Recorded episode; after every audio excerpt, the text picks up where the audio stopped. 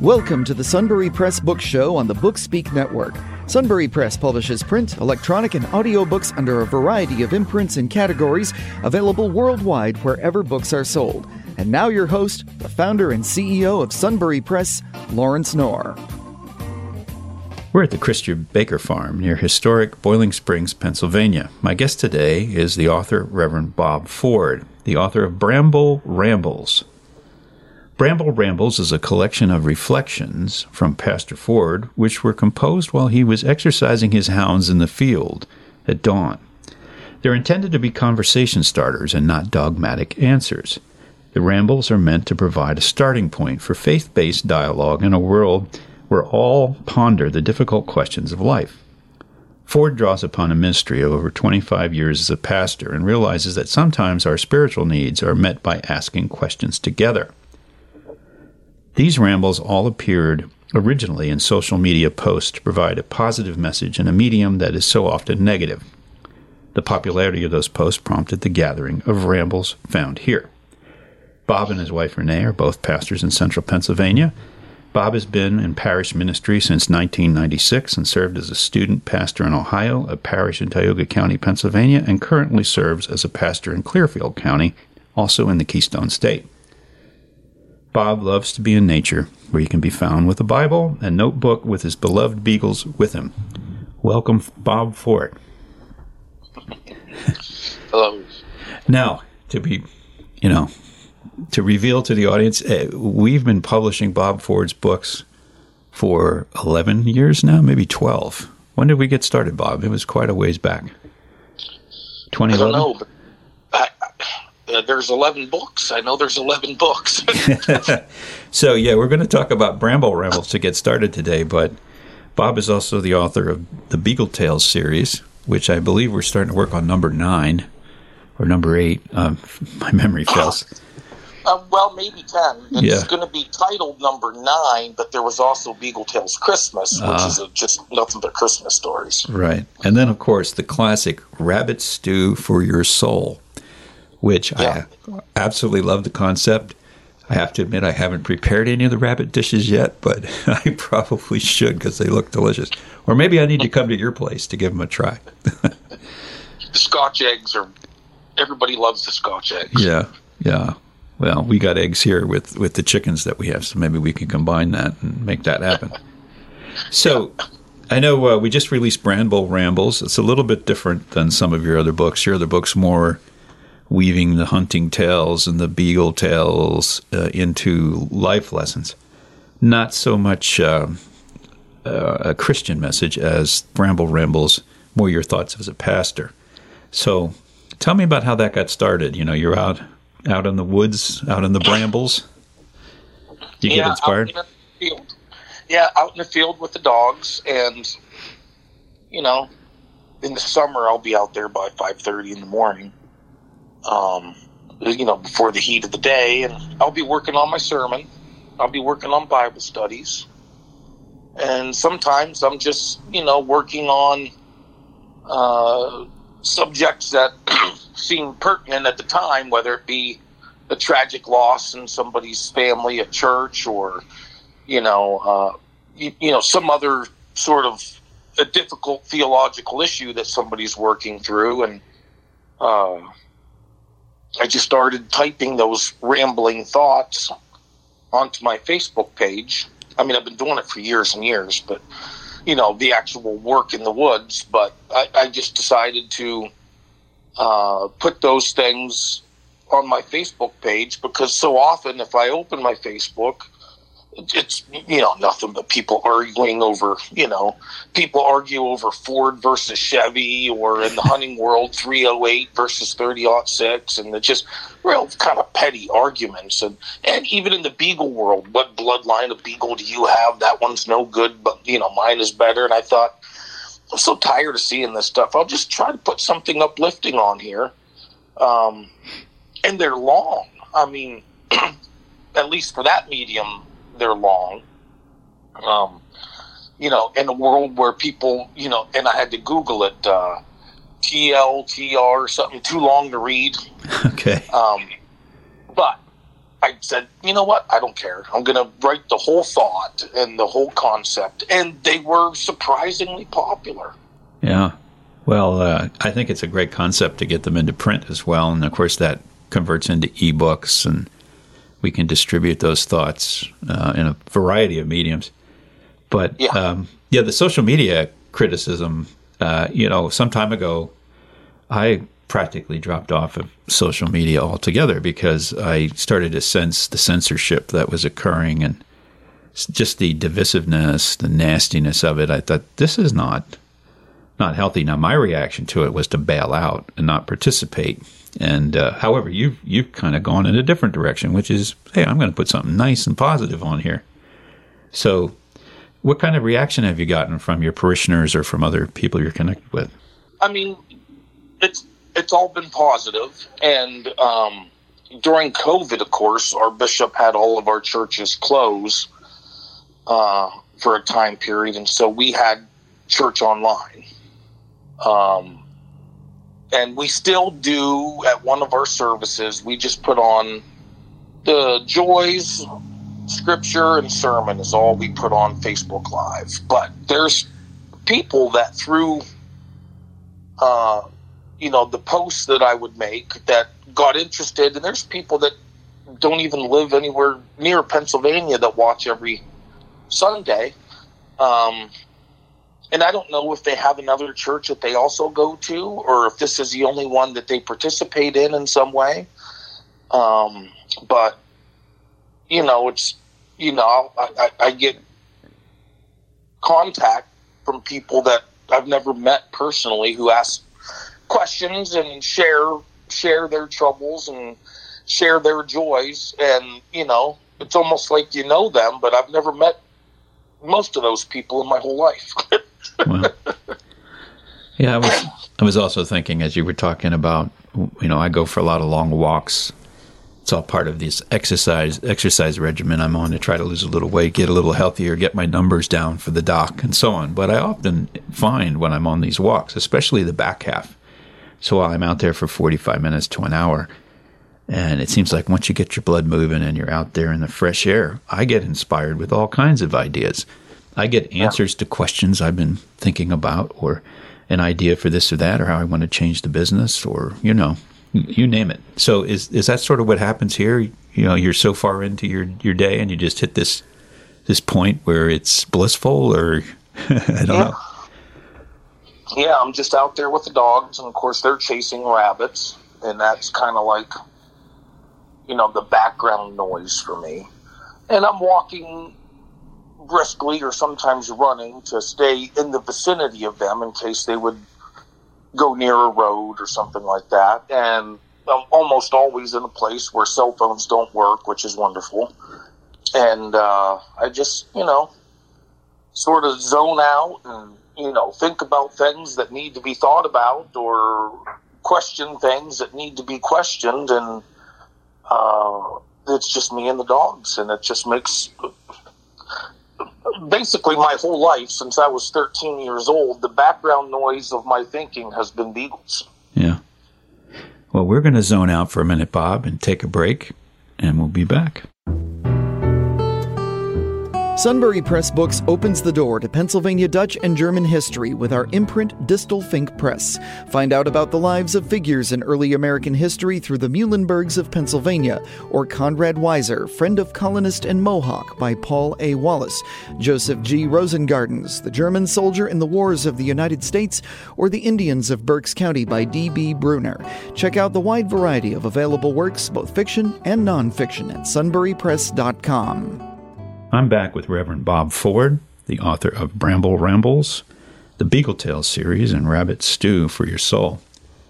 So, Bob, these messages that, uh, these inspirations, uh, I know as a Christian pastor, uh, having having read your messages, they, they don't seem to be preachy. They're they're very much uh, applicable to everyday life. You know, is that deliberate, or is there uh, is there some design to that? Yeah, I mean, you know, there's often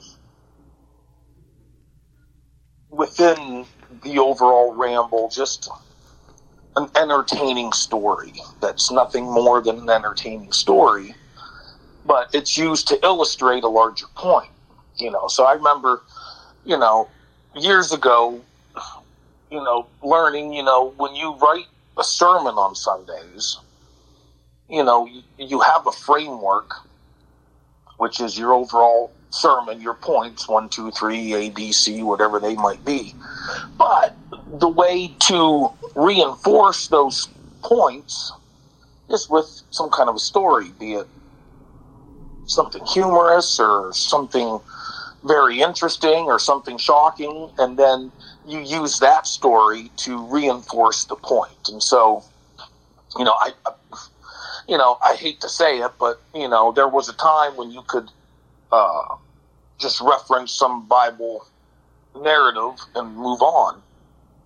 You know, in a sermon, you know, you could, you know, you know, bring up some uh, some text that you know you just presumed everybody knew and use that as a launching point. But now you, I mean, you just got to explain every little thing because the, you know, the world's not as biblically literate as it once was, and so you know you got to use a little story that draws people in, and that's kind of the way that I fashion these Bramble Rambles too. And and I don't presume we all come from the faith tradition if we're reading these, so I really do mean them to be conversation starters and not answers.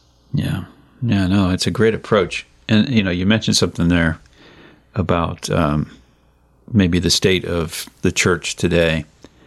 Um, what are you seeing in your own experience as far as your parishioners or churches in general that you visit or interact with?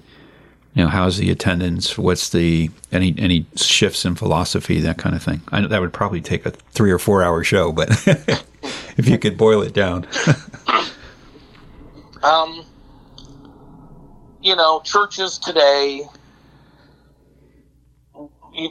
most of us are trying to attract new people and young families, and so what you tend to see is a lot of uh, sheep stealing. You know, I'm going to try to steal your young families. I'm going to try to steal your young families, and then, you know, now more than ever, you know, churches try to do vacation Bible schools, uh, Christmas pageants, anything with kids because when the kids are there, the parents are there, the grandkid, you know, the grandparents are there.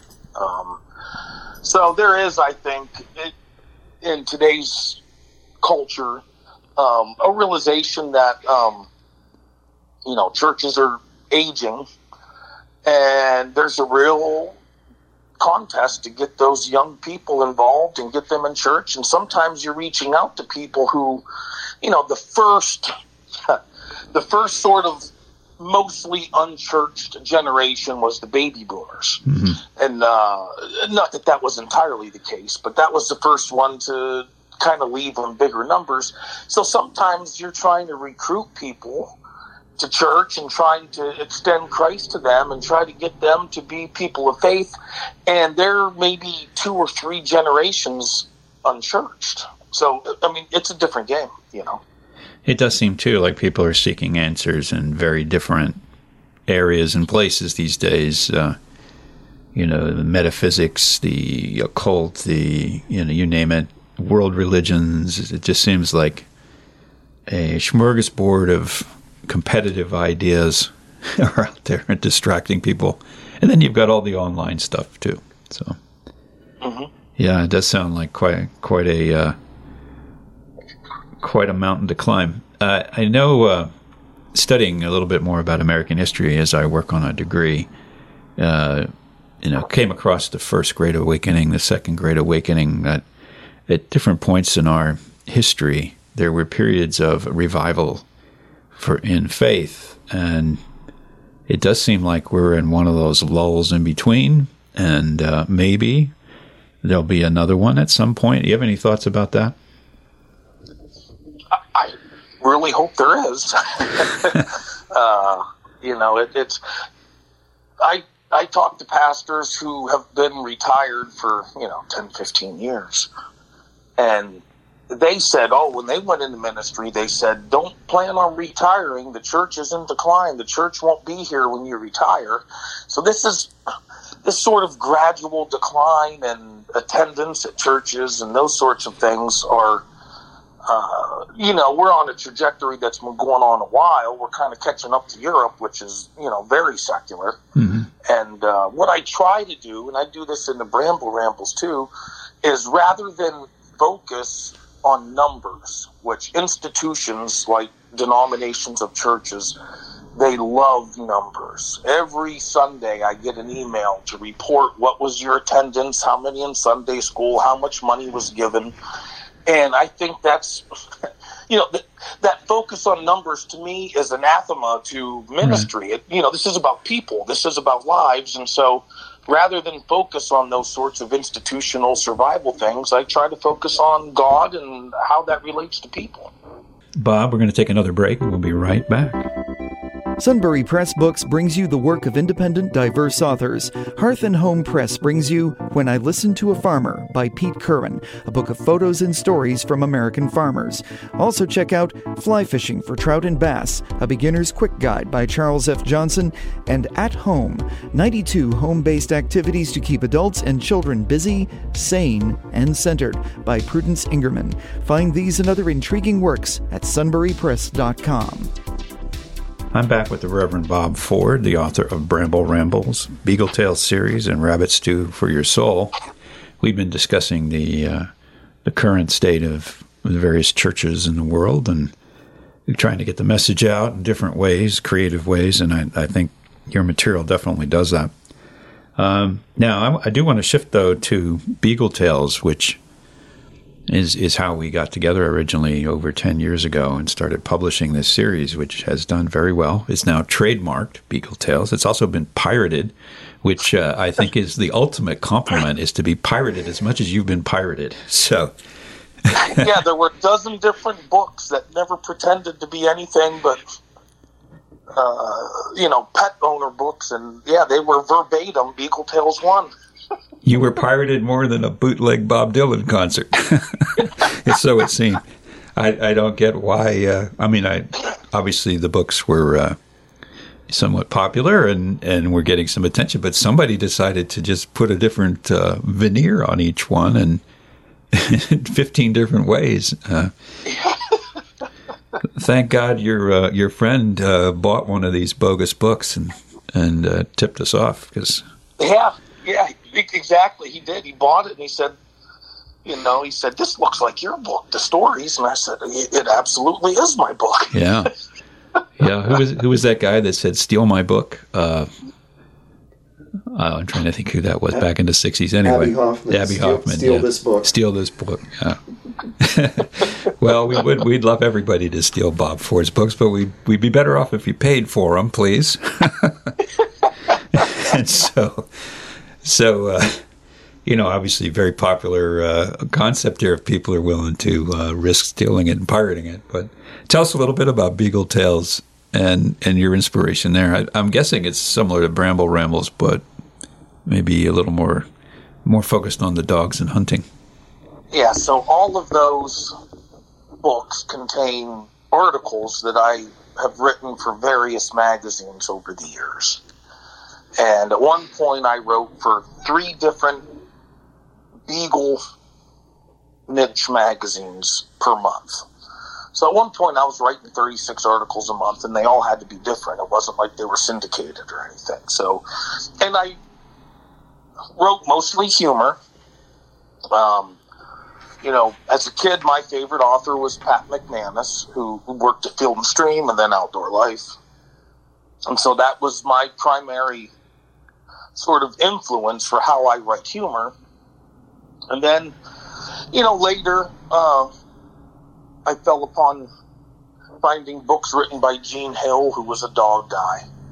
And, you know, he wrote a little humor, but he wrote some more serious, you know, type of introspective thinking and that sort of a thing. So I always say, you know, uh, I'm just trying to, I'm just peddling cheap cheap uh, con jobs. I'm just sort of doing a bad version of McManus and a bad version of Gene Hill and putting them together, and that's what I write.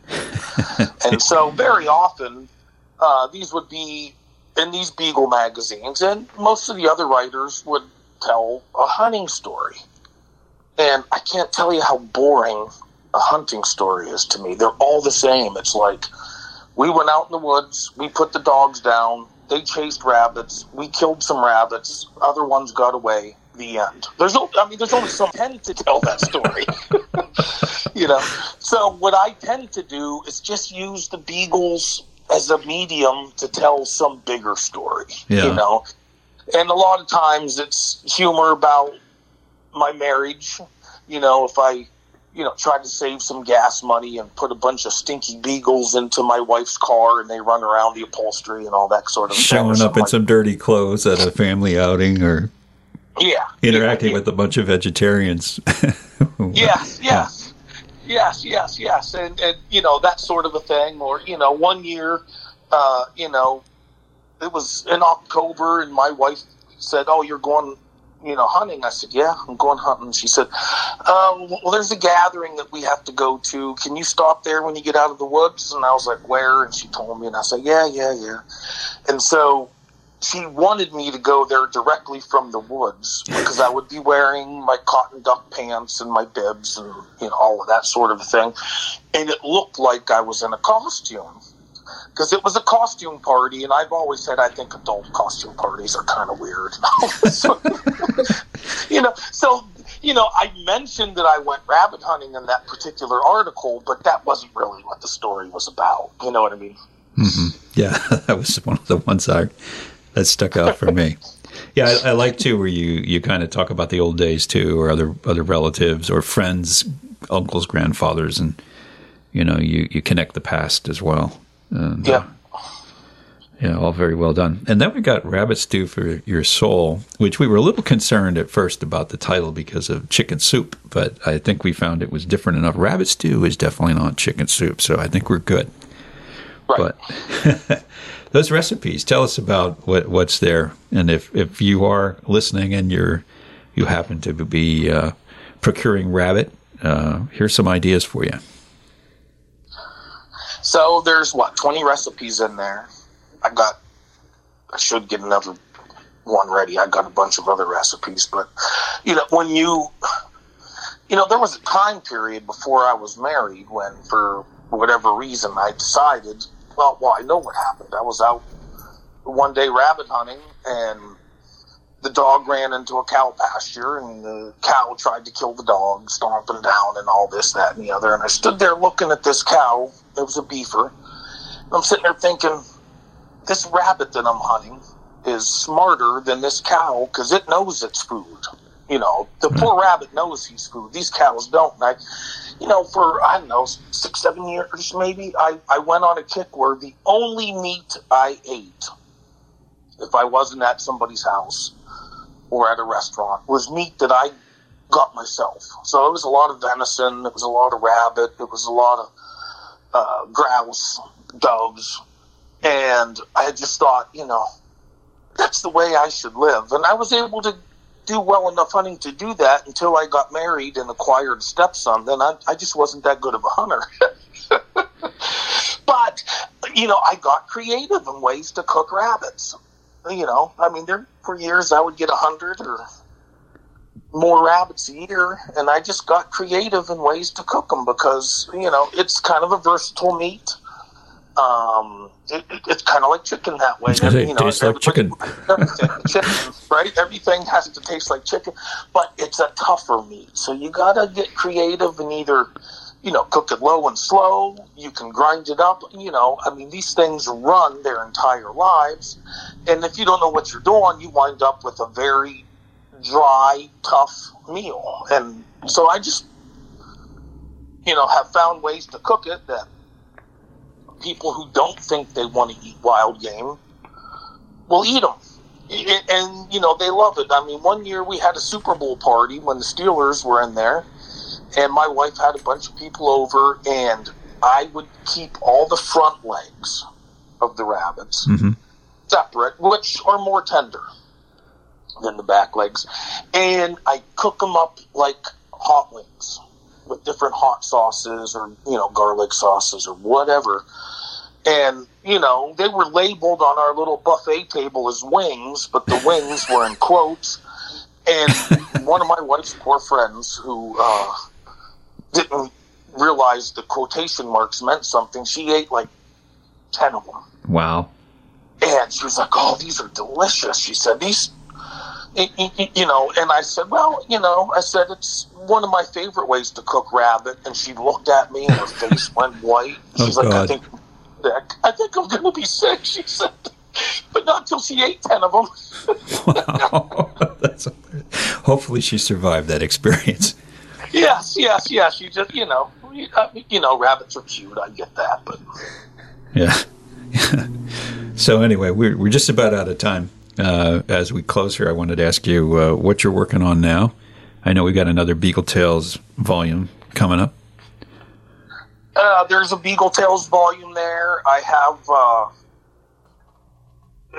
if it goes well enough, I have more Bramble Rambles. Um, I'm working on one which would be focused on Lent and Easter, and one which is about Advent and Christmas. Okay.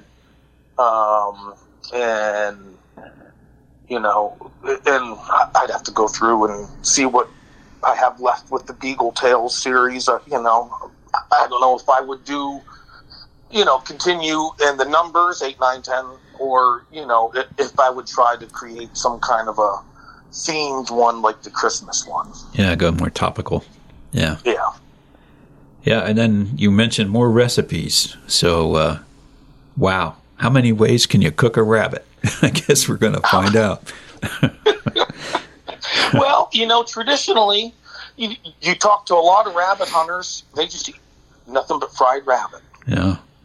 You know, it's like, uh, and, and, and so, you know, what, it, and I intentionally left fried rabbit out of the first cookbook because Right, right. everybody has a fried rabbit recipe. But I do have one uh, for the second cookbook, and I'm going to call it PFC, which sounds like KFC, but PFC is for Pennsylvania Fried Cottontail. Okay. I like and, that. Uh, and it's a little different way to do it than what most people have done. And, you know, I mentioned cook them low and slow. I cook these things in olive oil Hmm. at 190 degrees until they're tender. I'm getting not- I'm getting hungry. Too hot to boil the water out of it. And then I just give a little flash fry to it and, and, it's done. And, I mean, it's. It's the most tender fried rabbit I've ever had. So, Yeah. Cook rabbit to fool your friends. That might be another way to do it. your guests will love it till they know what it is. how how to sneak wild game to your city friends. there you go. Hey, Bob, we're going to have to go. It's been great talking Yep. to you. We'll have you back. Thank you for listening to the Sunbury Press Book Show on the Bookspeak Network. Check out our website at www.sunburypress.com for our latest releases. Be sure to subscribe to our newsletter to receive special offers and discounts.